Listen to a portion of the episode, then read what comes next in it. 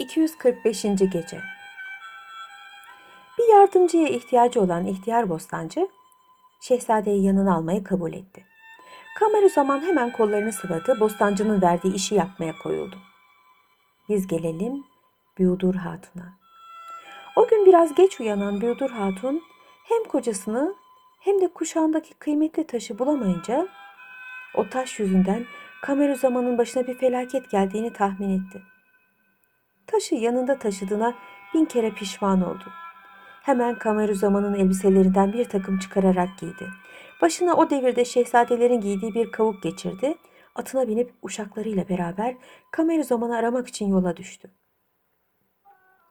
Birkaç günlük yolculuktan sonra büyük bir şehrin kenarına gelip orada konakladılar. Şehrin hükümdarı gelen yolculardan bir şehzadenin surun dışında adamlarıyla beraber konakladığını işitince kim olduğunu merak ederek kendisini görmeye gitti. Yine sabah yaklaşmıştı. Şehrazat burada masalına ara vermek zorunda kaldı. Ertesi akşamda şöylece devam etti. 246. Gece Erkek kıyafetine girmiş olan Bildur Hatun, ziyaretine gelen hükümdar Armanos'u iyi bir şekilde karşılayarak kendini Şehzade Kamarüzaman diye tanıttı. Hükümdar onun güzelliğine hayran kalarak sarayına davet etti. Şerefine büyük bir ziyafet verdi. Ziyafetten sonra ona şu teklifte bulundu. Ben artık çok yaşlandım. Dünyada kızım Hayetün nüfustan başka kimsem yoktur. O ise benden sonra devleti idare edemez. Onun için seni onunla evlendirmek istiyorum. Sen akıllı bir gence benziyorsun. Üstelik asil bir ailenin çocuğusun. Uzun sözün kısası tam hükümdar olacak adamsın. Büyüdür Hatun bu teklif karşısında şaşaladı. Fakat reddederse hükümdar Armanos'un hışmına uğrayacağından korkarak kabul etmekten başka çare bulamadı. Tam yeri ağrıyordu. Güzel Şehrazat tatlı bir gülümseme ile hükümdar Şehriyar'a doğmakta olan güneşi işaret etti. Böylece masalı yarıda kaldı. Ertesi akşamda hikayeye şöylece devam etti.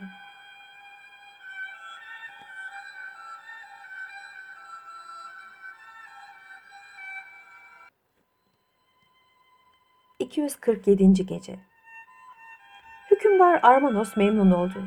Birkaç gün içinde kızının düğün hazırlığını bitirdi. Pek büyük bir törenden sonra şehzade kılığına girmiş olan Büyüdür Hatun, Hayetün nüfus ile gerdeğe girdi. Hükümdar Armanos'un kızı bir hafta sabretti, nihayet dayanamadı. Babasına genç kocasının kendisine pek soğuk davrandığından şikayet etti. Armanos, şehzadenin anasından babasından uzaklaştığı için üzgün olduğunu ve bir zaman daha sabretmesini söyleyerek kızını avuttu. Hayetü nüfus babasının dediğini yaptı. Fakat kocasının kendisiyle ancak bir arkadaş gibi konuştuğunu görünce dayanamadı. Bir gün, kocacığım dedi. Ben de ne kusur gördün de bana karşı soğuk davranıyorsun. Hem bu hareketin babamın da hoşuna gitmiyor. Bunu ailemize bir hakaret sayıyor. Babam kızarsa en hafif cezası ölümdür. Bu sözler Büyüdür Hatun'u bir hayli düşündürmüştü. Nihayet o da dayanamadı. İçini çekerek kavuğunun altında sakladığı uzun saçlarını hayat nüfusa gösterdi ve bütün başından geçenleri ona anlattı. Sonra ayaklarına kapanarak bu sırrı kimseye açmaması için genç kıza yalvar yalvar yalvardı. Sabah oluyordu. Şehrazat burada masalını ara verdi. Ertesi akşam da bıraktığı yerden şöylece tekrar anlatmaya başladı. 248. Gece Hayetü nüfus iyi kalpli bir kızdı. Büyüdür Hatun'a acıdı. Onu teselli ederek elinden geldiği kadar yardım edeceğine ve sırrını saklayacağına söz verdi. Ertesi günde verdiği sözü tutarak babasına kocasından çok memnun olduğunu söyledi. Öte yanda hükümdar Şehriman oğlu ile misafirleri Meruza'nın iki gün geçtiği halde avdan dönmediklerini görünce yanına birkaç muhafız alarak onları aratmaya başladı. Ormana gelince orada her ikisinin kanlı gömleklerini ve hayvanlarının kemiklerini gördü. Vahşi hayvanlara yem olduklarına inanarak çok kederlendi. Şehre dönerek oğlu için matem tuttu. Bu sırada Kameruzaman ihtiyarın yanında karın tokluğuna çalışıyor, sabırsızlıkla tüccar gemisinin gelme zamanını bekliyordu. Bir gün yine iş başında çalışırken ustası yanına geldi. Oğlum dedi, bugün bayramdır, iş tutulmaz. Ben gezmeye gidiyorum. O vesileyle geminin ne zaman geleceğini de soracağım. Sen burada kal, dinlen. İhtiyar bostancı gittikten sonra Kameruzaman bostandaki ağaçlardan birinin altında oturdu. Sevgilisi Büyüdür Hatun'u anmaya, onun için gözyaşı dökmeye başladı. Birdenbire ağacın üstünde duran iki kuşun birbirlerini gagaladıklarını ve çok geçmeden birinin yere ölü olarak düştüğünü gördü. Önce bu gördüğüne önem vermedi. Fakat sonra birdenbire havadan iki büyük kuşun yere indiklerini ve ölü kuşu pençeleriyle ufak bir çukur kazdıklarını görünce hayret etti. Onları yakından seyretmek için ayağa kalktığı sırada büyük kuşlardan biri havalandı, gömdükleri kuşu öldüren hayvanı yakalayıp yere attı. Sonra da vücudunu parça parça etti. Delikanlı şaşkın şaşkın bunlara bakarken birdenbire gözünde o parçalanan kuşun midesinden düşen parlak bir taş ilişti. Koşarak yerden aldı. Bu karısının kuşağında bulduğu o kıymetli taştı. Sabah oluyordu. Güzel Şehrazat yine masalını yarıda bırakmak zorunda kaldı. Ertesi akşam da bıraktığı yerden anlatmaya koyuldu. 249. Gece Kameru zaman bunu uğur sayarak kendi kendine kaptırdığım taşa tekrar kavuşmam sevgilimle yakında buluşacağıma işarettir dedi ve onu alıp koynuna sakladı. Akşama kadar ihtiyar bostancının gelmediğini görünce yatağına girip uyudu. Ertesi gün işe başladı. Bir keçi boynuzu ağacının etrafındaki toprakları bellerken kazmasının sert bir şeye çarptığını fark etti. Eğilip baktı, bunun bir demir kapak olduğunu gördü. Üstündeki toprakları temizledi, kapağı açtı. Altında bir merdiven gözüktü. Oradan aşağı indi. Çok geçmeden kendini büyük bir odada buldu. Eski eserlerle dolu olan bu odanın her köşesinde yığınla altın vardı. Gördüklerini olduğu gibi bırakarak yukarıya çıktı. Kapağı kapadı, üzerine hafif bir toprak tabakası örterek tekrar çalışmaya başladı. Akşam geç vakit bostana dönen ihtiyar Kameruzzaman'a şu müjdeyi verdi. Oğlum yakında yurduna döneceksin. Limana bir gemi geldi. Üç gün sonra Armanos hükümdarının memleketine yollanacak. Oradan Halidat adaları çok yakındır. Gemi de çoktur. Kameruzzaman çok memnun oldu. İhtiyarın elini öperek benim de sana bir müjdem var dedi. Keçi boynuzu ağacının altında bir define buldu. İhtiyar omuz silkti. Ben bu bostanda 80 yıldan beri çalışıyorum. Böyle şeye rastlamadım. Sen daha ilk senede define buldun. O senin kısmetindir. Artık talihin açıldı. O altınlar ailene kavuşmana yardım eder. Kameruzzaman ihtiyar alıp definenin bulunduğu yere götürdü. Altınları göstererek bari bunların yarısı senin yarısı benim olsun dedi. Ve onunla beraber altınları 20 ufak fıçıya doldurup yukarıya çıkardılar. Sabah oluyordu. Şehrazat burada masalını ara vermek zorunda kaldı. Ertesi akşamda bıraktığı yerden şöylece devam etti anlatmaya.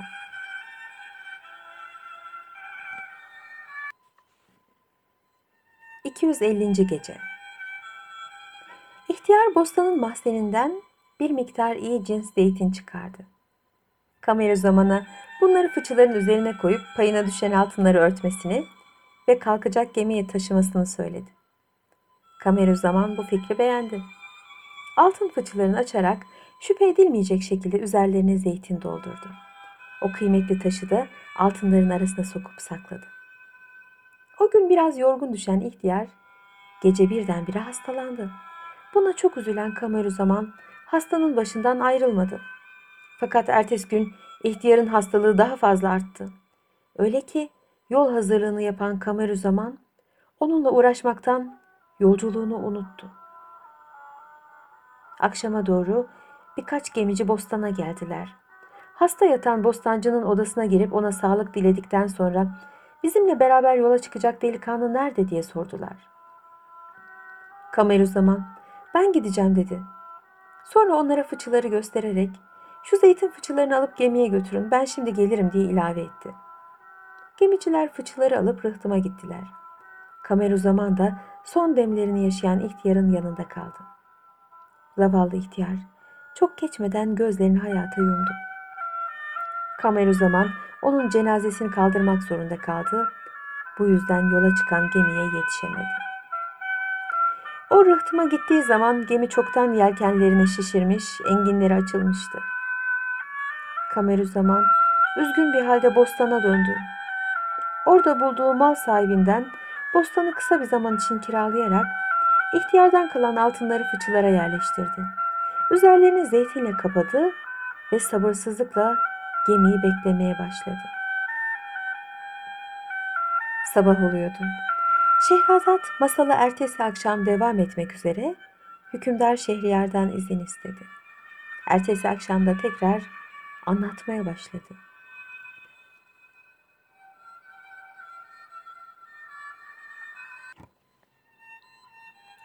...251. Gece Kamerüzaman'ın kaçırmış olduğu gemi... ...hiçbir arızaya uğramadan... ...hükümdar Armanos'un ülkesine vardı. Bu sırada sarayın balkonunda bulunan Büyüdür Hatun... ...rıhtıma bir geminin yanaştığını gördü. Garip bir hissin tesiri altında... ...bu gemiye gitmek istedi. Yanında bulunan saray adamlarıyla kalkıp oraya gitti. Kendilerini iyi bir şekilde karşılayan gemi kaptanına ne mal getirdiğini sordu. Kaptan da şehzade kılığına girmiş olan Bildur Hatun'a getirdiği malları saydı. Mecus ülkesinde yetişen zeytinleri överek. Bu güzel zeytinden on fıçı getirdim. Sahibi fakir bir bahçıvandır dedi. Bildur Hatun diğer mallara kulak asmadı. Zeytinlerin parasını verip saraya gönderilmesini istedi. O akşam Bildur Hatun'la Hayetü Nüfus zeytin fıçılarından birini açtılar. Fakat büyük bir kaba boşaltırken şakır şakır altınların döküldüğünü gördüler. İki kız bu işe şaşarak diğer fıçıları da açtılar. Büyüdür Hatun hepsi de altın dolu olan bu fıçıların birinde Kamerüzaman'ın kuşağından aldığı kıymetli taşı bulunca sevincinden baygınlıklar geçirdi. Biraz sonra da kendine gelince bunun yüzünden sevgilimden ayrıldım. Ona tekrar sahip olmaklığım kamerı zamanla buluşacağıma işarettir dedi. Ertesi sabah saray muhafızlarından birini gemiye gönderip kaptanın yanına çağırdı. Ona bir gün evvel aldığı zeytinlerin sahibini sordu. Sabah oluyordu. Şehrazat burada masalını ara verdi. Ertesi akşamda bıraktığı yerden şöylece anlatmaya devam etti. 252. Gece Kaptan onu Mecus diyarında bıraktığını ve orada bir bostanda çalıştığını söyledi. Büyüdür Hatun sert bir tavırla bu adam bize çok lazım dedi. Onu alıp buraya getiriniz. Bunu yapmazsanız memleketimize getirdiğiniz mallara hükümet tarafından el konacaktır.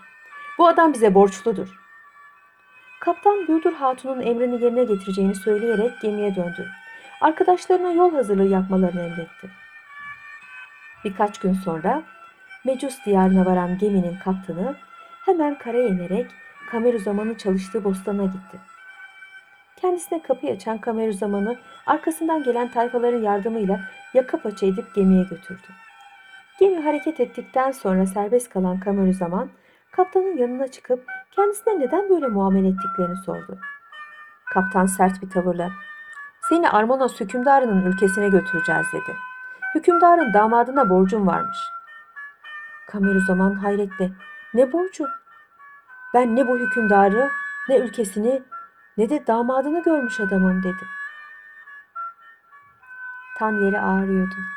Hükümdar Şehriyar masala ertesi akşam devam edilmesini istedi. Bunun üzerine Şehrazat hikayesini yarıda kesmek zorunda kaldı. Ertesi akşamda bıraktığı yerden tekrar anlatmaya koyuldu.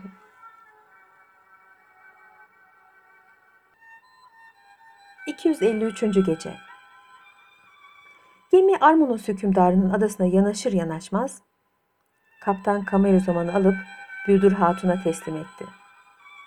Büyüdür Hatun onu tanıdı. Fakat bunu el- belli etmeyerek uşaklara onu hamama götürüp yıkamalarını ve iyi elbise giydirmelerini emretti. Sonra kaptana kıymetli hediyeler verdi ve emrini yerine getirdiğinden memnun olduğunu söyledi. O gece Büyüdür Hatun temizce giyinip kuşanan Kameruzaman'ı sarayda kendi dairesinde kabul ederek kendisini ona tanıttı.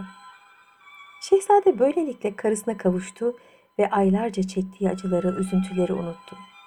Ertesi gün Büyüdür Hatun Armanos hükümdarına Kameruzaman'ı tanıtarak o zamana kadar kendisinden gizledikleri bütün sırları açıkladı. İyi yürekli bir adam olan hükümdar devlet adamlarını toplayarak onlara Kameruzaman'ı tanıttı ve karısı Büyüdür Hatun yerine ona şehzadelik payesi verdiğini söyledi.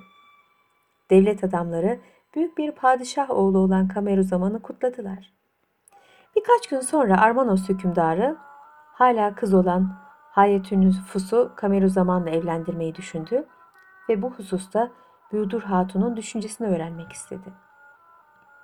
Büyüdür Hatun büyük bir fedakarlıkla o güne kadar kendisinin sırrını saklayan ve her hususta ona yardım eden Hayetün Nüfus'u ortaklığına kabul etti.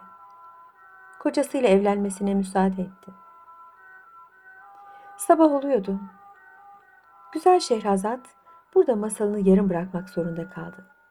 Ertesi akşamda bıraktığı yerden şöylece anlatmaya devam etti. 254. Gece Kameruzaman pek büyük bir düğün alayından sonra Hayetü Nüfus'la evlendi. Fakat Büdür Hatun'u ihmal etmedi. İki karısını da idare ederek mesut bir hayat yaşamaya başladı. Aradan bir iki sene geçmişti. Bu zaman içinde biri Büdür Hatun'dan, ikincisi Hayetü Nüfus'tan olmak üzere birkaç ay ara ile iki erkek çocuğu dünyaya geldi. Büdür Hatun'dan olan büyük oğlunu Esat, ötekine de Emcet adını koydu. Her iki kardeş öğretmenler elinden terbiye edildiler ve birçok da bilgi öğrendiler. Delikanlılık çağına gelince babaları onları devletin işlerine alıştırmak için sırayla kendi makamına oturtup müşavirlerinin yardımıyla hükümet idare etmelerine fırsat verdi. Çok yakışıklı bir delikanlı olan Emcet, gün üvey annesi Hayetü Nüfus'tan bir mektup aldı. Kadın ona ilanı aşk ediyordu. Buna fena halde kızarak kendisini mektuba getiren uşağın kellesini uçurdu. Ahlaksız üvey annesinin yanına gidip ona ağır sözler söyledi. Aynı gün Esat da Büldür Hatun'dan bir ilanı aşk mektubu almıştı. O da bu işe çok sinirlendi. Mektubu getiren koca karıyı dayakla öldürdü. Sonra da kalkıp üvey annesinin yanına gitti. Ona yaptığı hareketin doğru olmadığını söyleyerek iyi bir ders verdi. İki kardeş başlarına gelen bu acı hikayeyi birbirlerine anlatarak sabaha kadar uyumadılar. Nihayet bu meseleyi kimseye açmamaya karar verdiler. Tan yeri ağarmıştı. Şehrazat tatlı ve gülümsemeyle burada sustu. Ertesi akşamda masala şöylece devam etti.